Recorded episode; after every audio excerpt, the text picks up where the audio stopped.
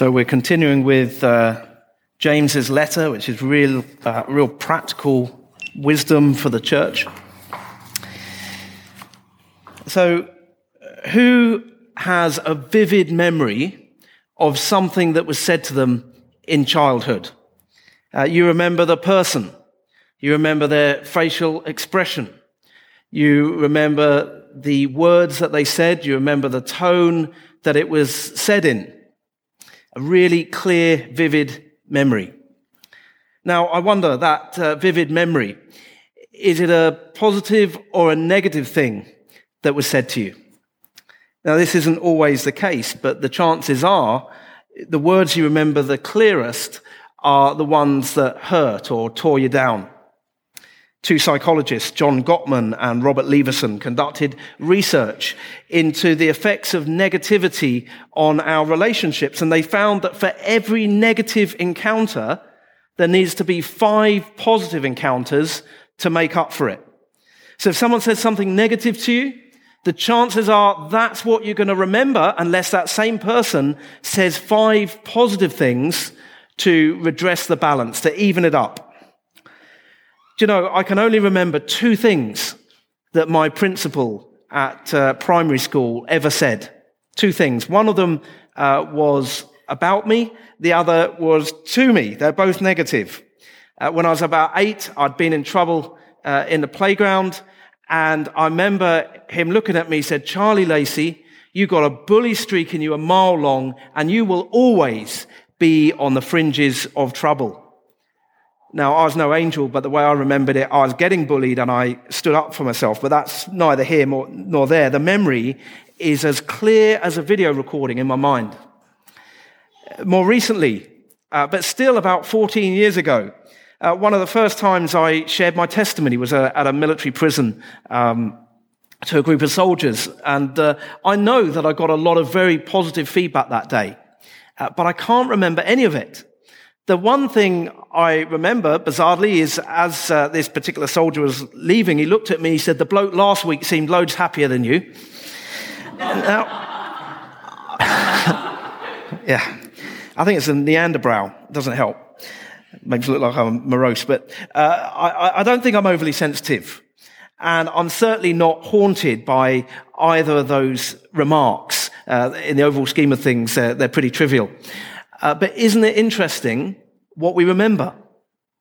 Words are powerful, and particularly negative or hurtful words. I mean, you could say a few words to me that would devastate me or make my day. In fact, words can change the course of a person's life.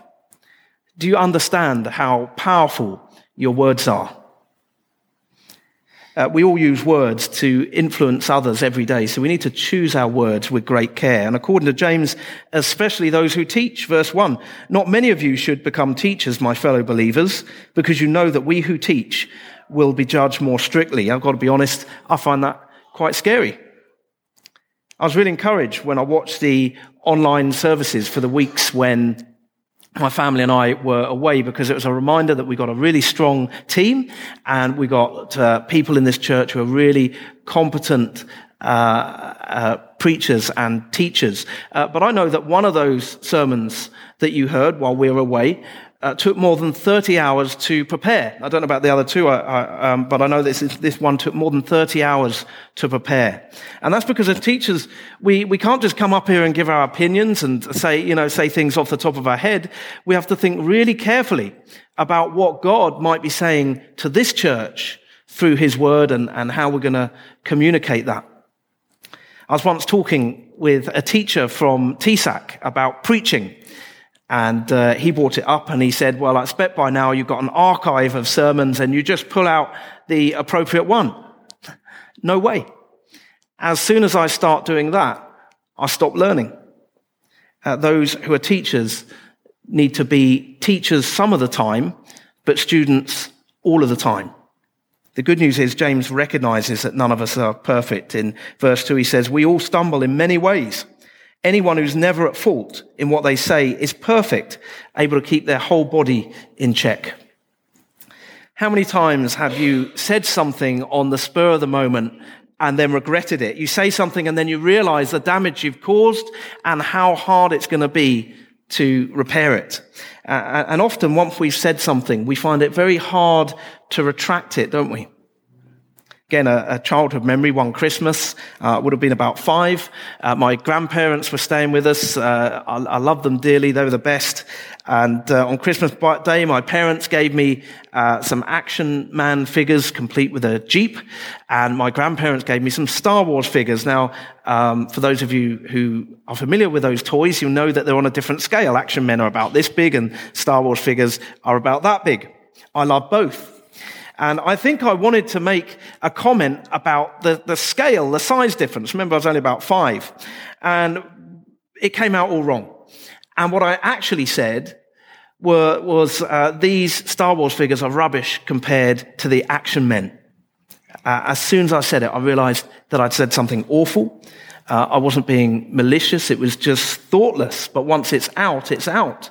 And for some reason on that occasion, I, I, I, I didn't feel like I could go back on it. I got very stubborn and dug my heels in and it, it caused a bit of a thing. But it's not just children who say things without thinking, is it? Adults do it all the time. And technology makes it even easier for us to upset people. With an email, you can't see the person's reaction to what you're saying. And they don't get any sense of the tone that you think you're using. Plus, when you send an email, you can find yourself saying things that you would never say to the person face to face. Bit of advice. Never deal with anything sensitive via email, text, or social media. If you're riled by something, always deal with it face to face if there's no other option, then by telephone, but preferably face to face. And don't have that face to face meeting or that conversation uh, when the emotions are still running high. Take time out to think about it, to pray about it, to try and see the situation from that other person's perspective, to think about what will be constructive to say and what will be destructive so that we can avoid uh, the latter. There's a lot we can do to prevent our tongues or our thumbs from running away with us. But it's not just thoughtless speech that we employ. Sometimes our words are malicious, nasty, hurtful, slanderous, gossipy. We use words in a way that can have a hugely negative impact on other people's lives and indeed on our own lives. And we all do it. Jesus alone is perfect. Jesus is the only person who never sinned with his speech or in any other way. He was often very direct. He often said things that were uncomfortable or challenging, confronting even. He often said things that people really didn't want to hear. But he never said anything out of turn. He never said anything that he ought not to have said. So taming the tongue doesn't mean that we just tell people what they want to hear all the time. Sometimes we have to have difficult conversations. But as Christians, we shouldn't be having those difficult conversations unless we genuinely love the person or the people involved, concerned. Someone might be thinking, well, that would mean I'd have to love all my work colleagues. Yeah, that's exactly what it means. Uh, you may not like everyone that you work with, but you are called to love them and to want the best for them. If we don't love the person, we've no business uh, bringing up the difficult issues. But it's good to remind ourselves that only Jesus is perfect, especially when we hear words that hurt us, because we can say, you know what, I know I'm not perfect, but this person isn't perfect either. So we give them some leeway. Seems that everyone is offended by just about everything nowadays. And as Christians, we don't really want to fall into that mold. And the solution is to exercise a lot of love, grace, and forgiveness. 1 Peter 4 8 says, above all, love each other deeply because love covers over a multitude of sins. But words are powerful. They can change the course of a person's life. And James helps us to see that with three illustrations. He likens the tongue to a rudder that steers a ship, to uh, the bit that, that goes in a horse's mouth, and to a spark that causes a fire. Firstly, the bit. Horses are tremendously powerful animals, and that piece of equipment, the bit of tack that enables us to bring them under control, uh, is the bit, that uh, piece of metal that goes in their mouth. Uh, some of you will know Annabelle. She goes to this church. She's in grade four, and she loves horse riding. Isn't it amazing that uh, a nine-year-old girl can control a horse that is perhaps 20 or 30 times her weight just through this little bit of metal in the horse's mouth, that bit of equipment. Second illustration is out of a rudder. In World War II, the Germans built a monstrous battleship uh, called the Bismarck. It had the potential to change the whole course of the war um, by severely disrupting, if not stopping, the vital shipping routes that were coming across the Atlantic from the US. The Bismarck was considered to be virtually unsinkable, and so, uh, understandably, the Allies were, were really concerned about it. Well, the Achilles heel of this great battleship was its rudder. And it was, in fact, a torpedo to the rudder that uh, eventually led to the Bismarck being sunk. I wonder how many of us have an Achilles heel a weak point in that we're not able to control our tongues. Do our tongues steer us into trouble? The final illustration that James gives us is that of a spark, verse 5. Likewise, the tongue is a small part of the body, but it makes great boasts. Consider what a great forest is set on fire by a small spark. Our tongues have huge destructive power. Our words can have a knock-on effect that ruins our own lives, ruins other people's lives. Words might seem un- inconsequential, but they're not. Just one, uh, just as one little uh, spark or a cigarette butt might not seem like a big deal, but here in Australia we know better than most the devastation that they can cause, bushfires that destroy hectares of land, uh, millions of wild animals, houses, farms, and people's lives. Do you think that the person who failed to put their cigarette out properly wanted to cause that kind of devastation? Probably not. Our words can have an impact that far exceeds uh, anything we could foresee or imagine. A child that doesn't reach their full potential, a broken marriage or relationship, a ruined life. Verse 6 says, The tongue is also a fire, a world of evil among the parts of the body. It corrupts the whole body, sets the whole course of one's life on fire, and is itself set on fire by hell. We can unleash hell with our tongues, but also our tongues can be set on fire by hell. In other words, Satan himself could influence what I say. My words could come straight from hell. And any time I use my mouth to tear someone down, guess who's in control of my tongue at that moment?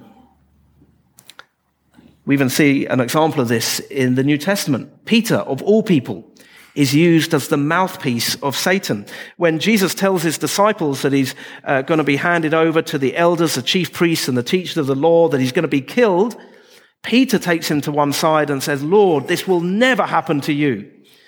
He's effectively uh, tempting Jesus to take another way. And Jesus responds, Get behind me, Satan. Ouch.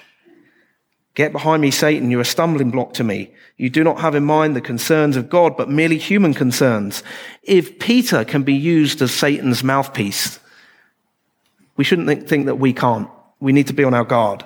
Remember, we all stumble in many ways, James says.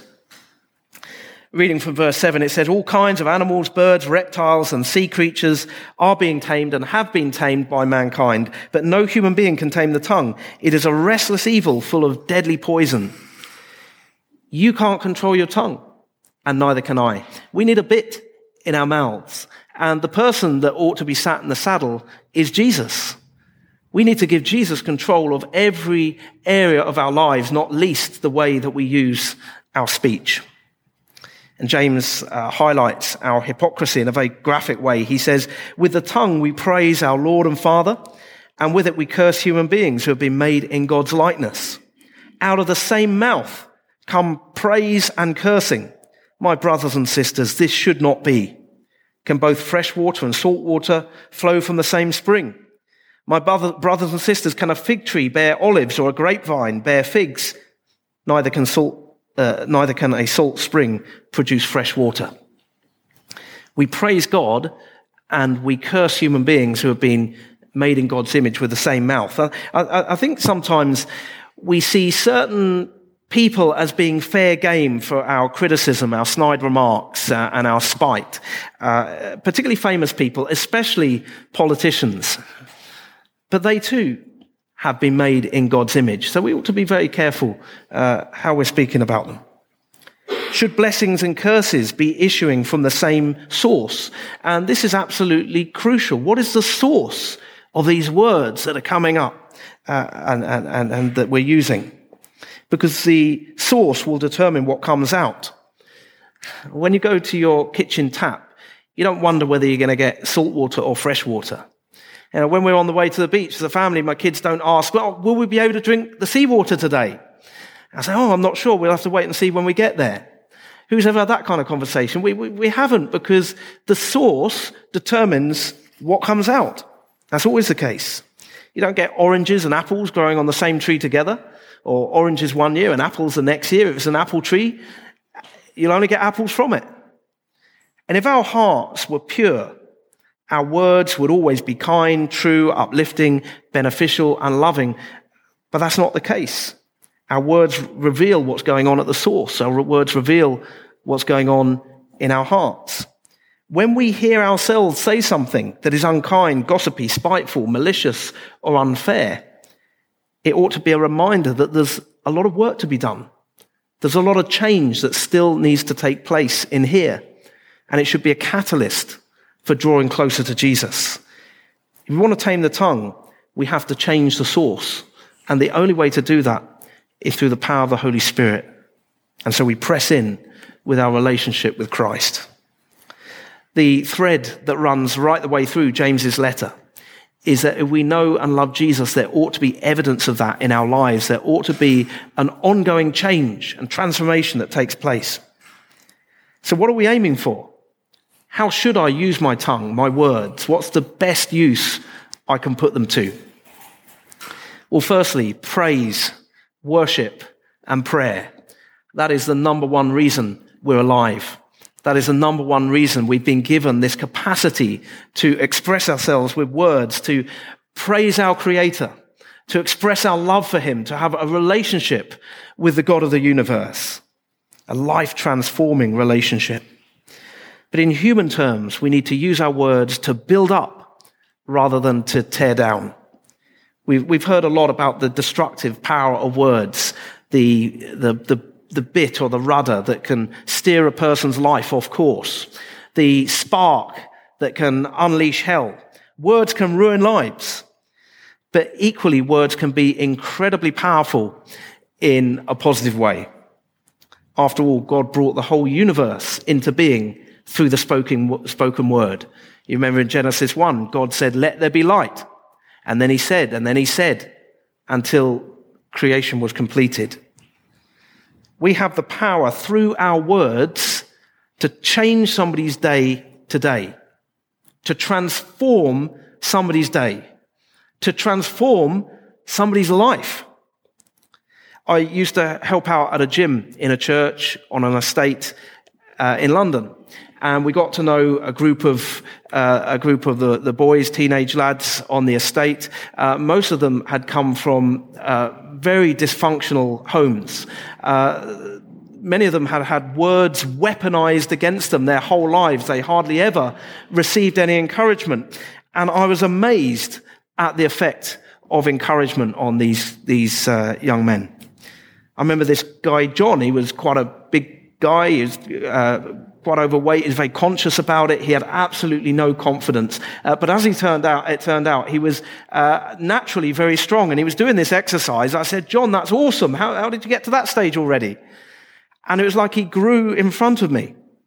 He straightened up. The expression on his face changed. His whole demeanor changed. It's a one little bit of encouragement. It really wasn't very much, but it had a significant and immediate effect on that young man we all have the power to build people up. We all have the power to build people up. Isn't that exciting? And it doesn't cost us anything.